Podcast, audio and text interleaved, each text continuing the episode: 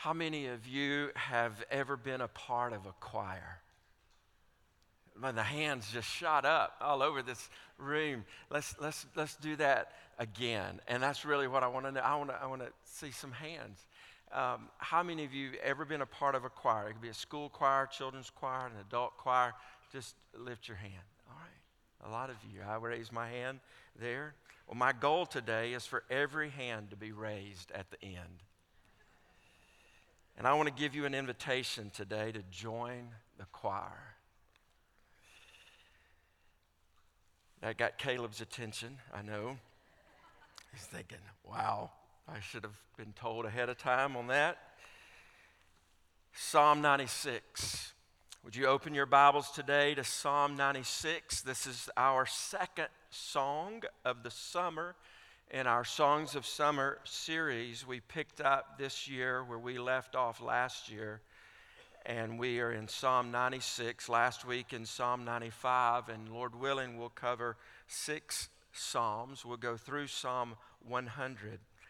And Psalm 95 through Psalm 100 teaches us, uh, they teach us about worship. They teach us about who we worship and why we worship, and they teach us about how we worship. Worship. Worship is a response to the greatness of God. Worship is the way that we communicate our love to the Heavenly Father, Jesus, and the Holy Spirit, our triune God. Worship is a response to the greatness of God. How we worship is an indicator of how we view the greatness of God. How we take our personality, how we take our soul, how we take our bodies, our words, our hands, how we worship is an indicator of how we view the greatness of God. In Psalm 95 last week, I spoke to you about what we do in worship. What we do in worship lifted right out of God's Word, not lifted from tradition, uh, but lifted from God's Word. And Psalm 95 mentions not everything that we do in worship, but at least nine things that we do in worship. We learn in Psalm 95 that we gather in worship, we sing in worship. We make joyful noise. We express thanksgiving. We praise. We humble ourselves.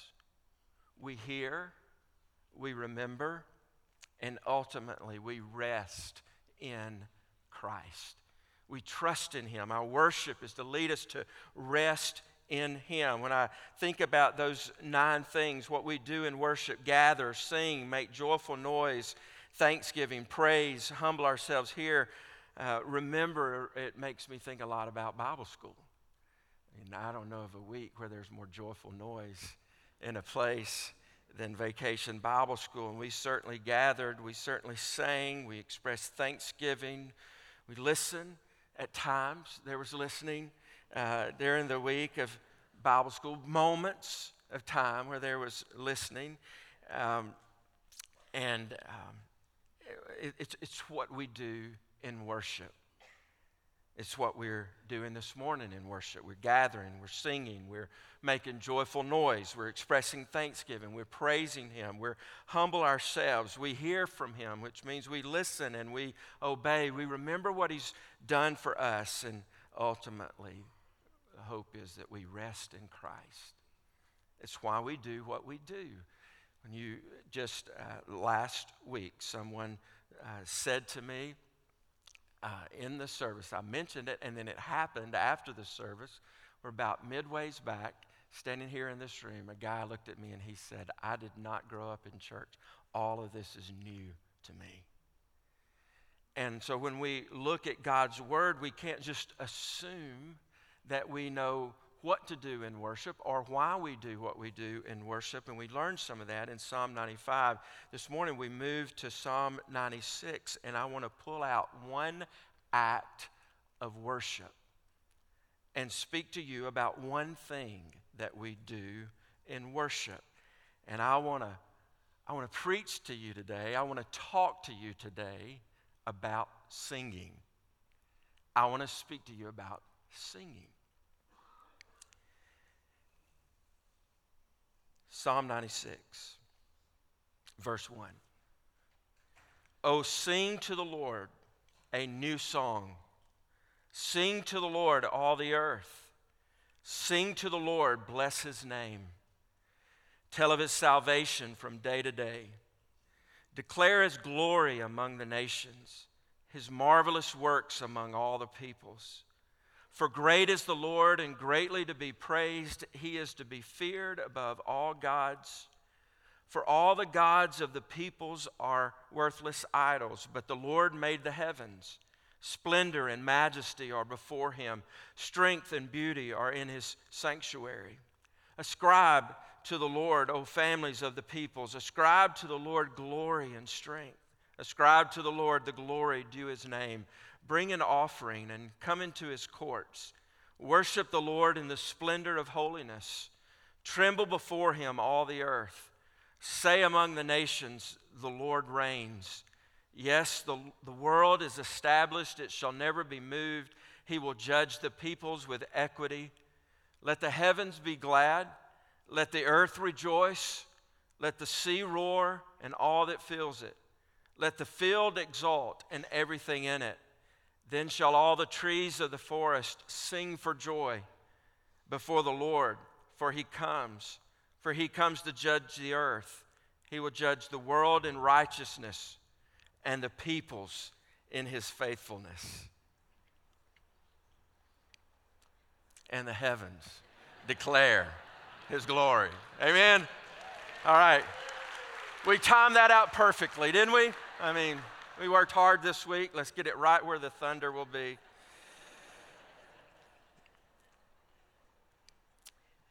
This week I've studied singing. I've studied singing. It's a strange thing to study, but it's right here in God's Word.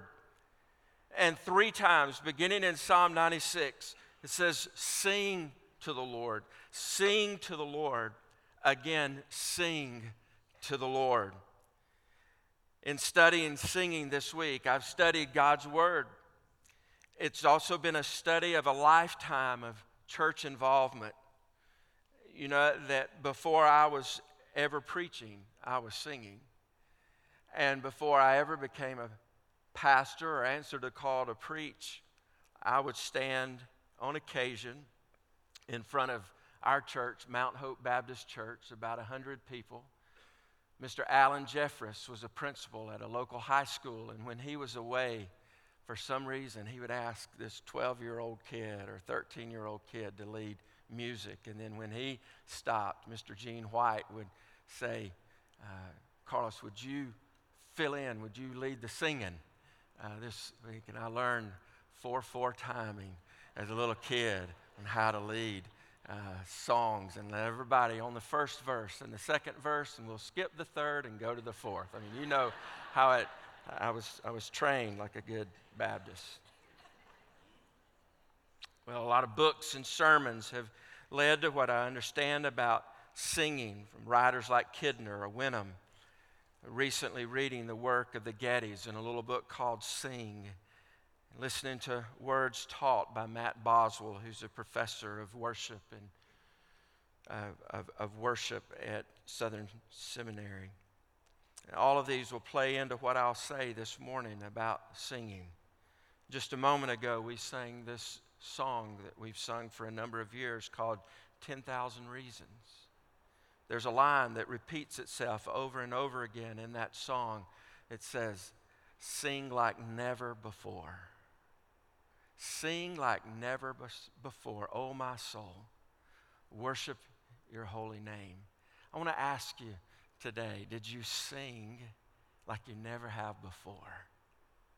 And would it be possible by the Spirit of God to work in our hearts and lives today that from this moment on we would sing like we never have before? God's Word tells us, commands us, God's word commands us more than 50 times to sing. Today, when we think about whether or not we're going to sing, it's not a decision about whether or not we sound good. It's not a, a, decision about whether or not we're too loud or too soft. The decision is whether or not we're going to obey. And God's word commands us more than 50 times, imperative commands, to sing. Just like here in Psalm 96 sing to the Lord, sing to the Lord, sing to the Lord. More than 400 times in Scripture, singing is mentioned. More than 400 times. One of the great gifts that God has given to us as followers of Jesus Christ, one of the great gifts He's given to us as a part of the kingdom of God, is the gift to be able to sing. Christianity is a singing faith. There are a lot of faiths in the world, a lot of religions that people hold to, and singing is not a part of what they do and how they devote their lives. But God has given to us this gift of singing. Matt Boswell points out that in God's Word, God sings. You know that? God sings. It's some of your favorite, for some of you, it's your favorite verse. In Zephaniah 3 17. Listen to that verse. The Lord your God is in your midst, a mighty one who will save. He will rejoice over you with gladness. He will quiet you by his love. He will exult over you with loud singing. That's God. God sings. In the New Testament, we see that Jesus sings. At the Last Supper, they sang a hymn together and went out. In the New Testament, the Apostle Paul twice commands us to sing. In Ephesians and Colossians, both, we're instructed to sing. And then we read in Revelation that for eternity, one of the things that we'll be doing is singing. It's not the only thing, it's not everything that we will do.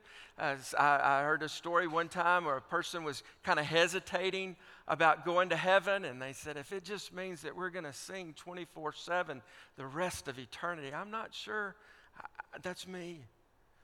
It's not the only thing we're going to do.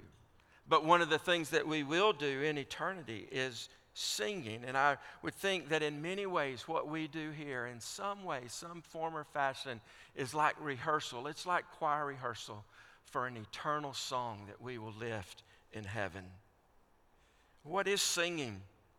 What is singing? Boswell points out that maybe the best definition of singing comes from that great philosopher, Buddy the Elf. You know him? Buddy the Elf in this movie said, Singing is just like talking, except it's louder and longer, and you move your voice up and down. And that's what singing is. Singing, as I said last week, takes the thoughts of our mind and the words of our mouth and the beliefs of our heart and puts them into a memorable melody. What is singing?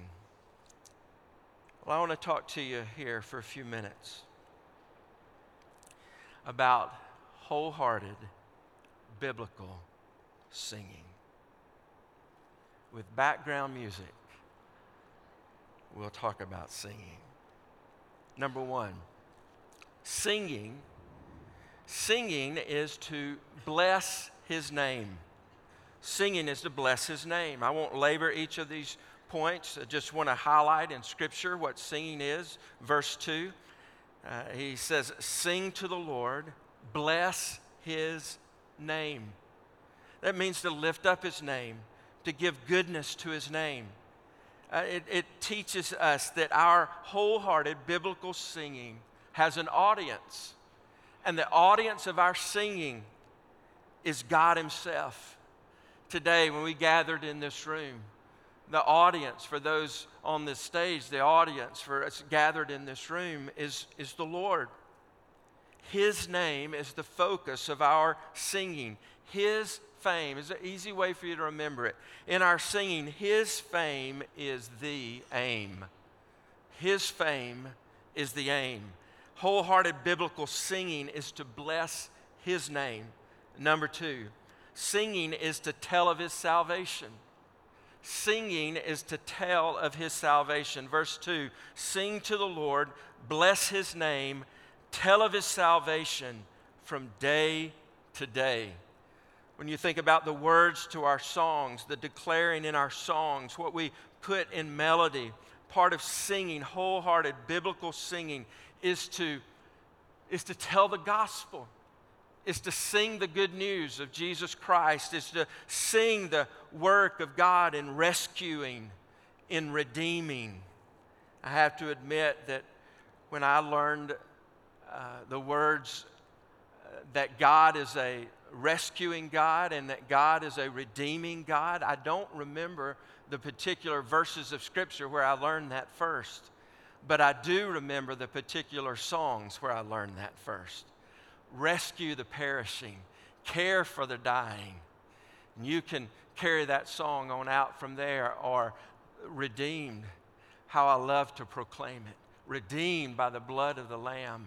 Those songs that we, we sing, I, I think of a song by MercyMe that is one of my favorite all time songs I am redeemed. I am redeemed. Our biblical singing, our singing is to bless his name. Our singing is to tell of his salvation. Things like that God rescues and that God redeems. And who I can hardly not mention uh, the song at Calvary that declares the salvation of God. Mercy there was great and grace was free. Pardon there was multiplied to me. There my burdened soul found liberty. Where? At Calvary. At Calvary. There's a story back in the history of our church of a young lady who was attending our services. She was raised Hindu. I won't mention her name because I don't have permission to mention her name, but some of you would know her story. And we were worshiping in the what we called the life building. And we, was, we began to sing a song about the majesty of God. And we learned later that day that this college age girl who had been um, attending our church trusted Jesus Christ as her Lord and Savior right in the middle of the congregation singing that song about God's majesty. In our singing, we're to tell of his salvation. Number three, wholehearted biblical singing. Singing is to declare his glory. Our singing is to declare his glory. Verse 3 Declare his glory among the nations his marvelous works among all the peoples. For great is the Lord and greatly to be praised. He is to be feared above all gods. For all the gods of the peoples are worthless idols. But the Lord made the heavens. Splendor and majesty are before him. Strength and beauty are in his sanctuary. What you have after verse 3 of, that instructs us to declare his glory are all the different things that come together to create his glory the, the word glory, uh, it's uh, sometimes hard to get a grasp on what that word means, but I like to understand glory when it relates to God is all of his attributes all rolled together in one. And what makes him glorious are all the attributes of who he is. In these verses, we learn of at least 10 different attributes of God, 10 different reasons to give him glory. It gives us a lot of singing material. A lot of our songs contain these very things. L- listen to these. It's just lifted right out of Psalm 96. When we sing to declare His glory, we are declaring His marvelous works. We are declaring His greatness. We're declaring His worthiness. It says in verse um, verse 4 For great is the Lord, his greatness, and greatly to be praised. That declares his worthiness. And then we see here his awesomeness. He says, For all, for, for he is to be feared above all gods. He's to be feared above all gods. His marvelous works, his greatness, his worthiness, his awesomeness, and then even his preeminence. I mention his preeminence because here in these verses, it, it speaks of God being the one who created it all. He's the creator of all things when he speaks of idols here, he says, For all the gods of the peoples are worthless idols. You realize that the idols that the world worships are things that have been created by man. And God, when we worship him, is the one who has created all things, even man, even humanity. We declare his marvelous works, we declare his greatness, we declare his worthiness, we declare his awesomeness. We declare his preeminence. And then there are four things grouped together here, four attributes. We declare his splendor. We declare his majesty. We declare his strength. We declare his beauty. And then, verse 9, you see, worship the Lord in the splendor of his holiness. We declare his holiness. So, what do we sing about? We sing to bless His name. We sing to tell of His salvation. We sing to declare His glory. He's worthy of our song. Number four, we, our wholehearted biblical singing disciples hearts. Have you noticed how singing disciples a heart? And it is not just uh, Christian faith a lot of things that people believe today in the world come from the very songs we sing. One leader of nations in the past uh, said, You give me. Uh, you give me your songs and they'll write the laws. Uh, singing disciples' hearts. I want you to see this. In verse 1, he says, Oh, sing to the Lord.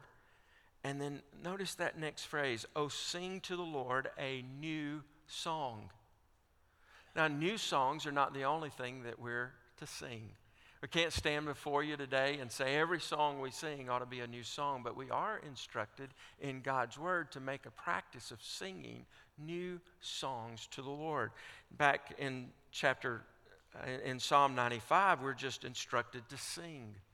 And recorded in God's Word, you have 150 songs. And from where we sit today, we would say 150 old songs.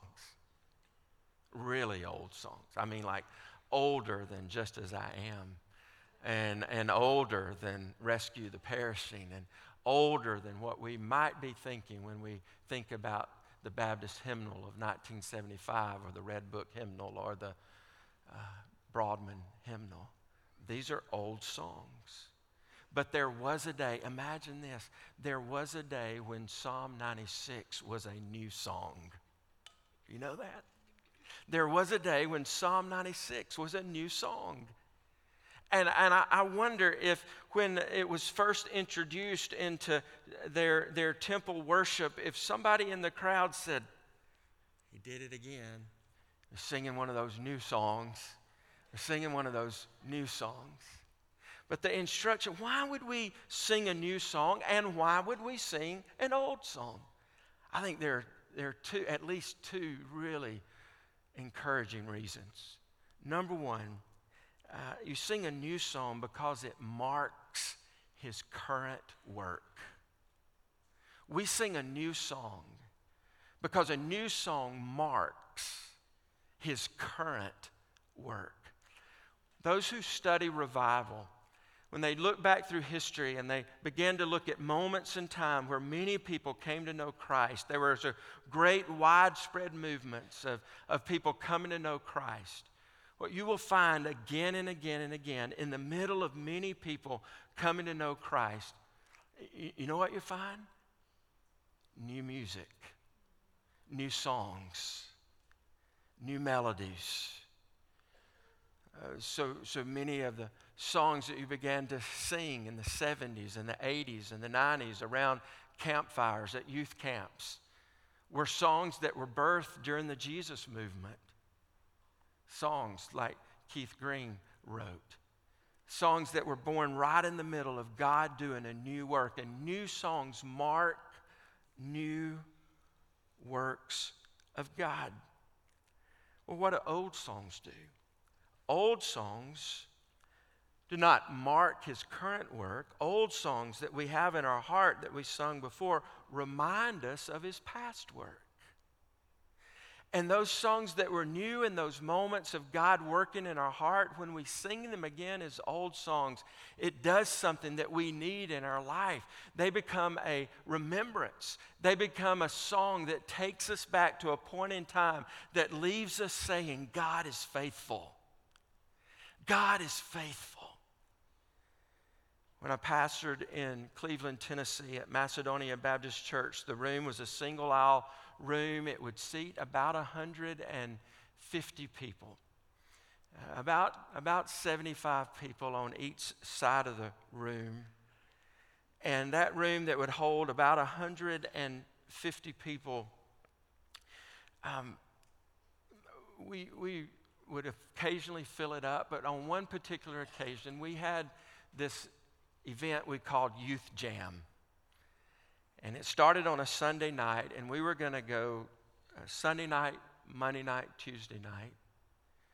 And, and we had preaching, and we had singing, and we invited teenagers all over our community. Well, the first night, to sort of get the word, we did that old thing of, I don't think you can do it anymore. We called it kidnapping kids. You remember that? We had like we had like 20 kids in our youth group, and we put them in parents' cars, and they went to the houses of all their friends, and they said, "Come on, come on, go to church." And they brought back their friends on that first night, and and and I don't. My my memory is something like 60 or 70 kids wound up coming on that Sunday night. And then we were in the schools on Monday telling kids, and we were giving free pizza and all. I mean, just all the things, and and, and, and that night, there were about twice that many.